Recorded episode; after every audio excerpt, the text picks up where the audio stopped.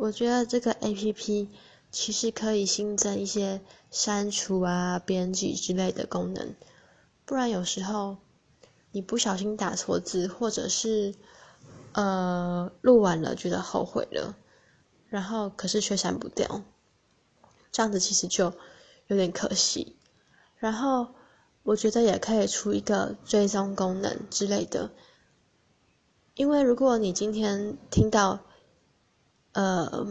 你很喜欢的声音，可是你又不想要去跟他当朋友，你只是想要追踪他，然后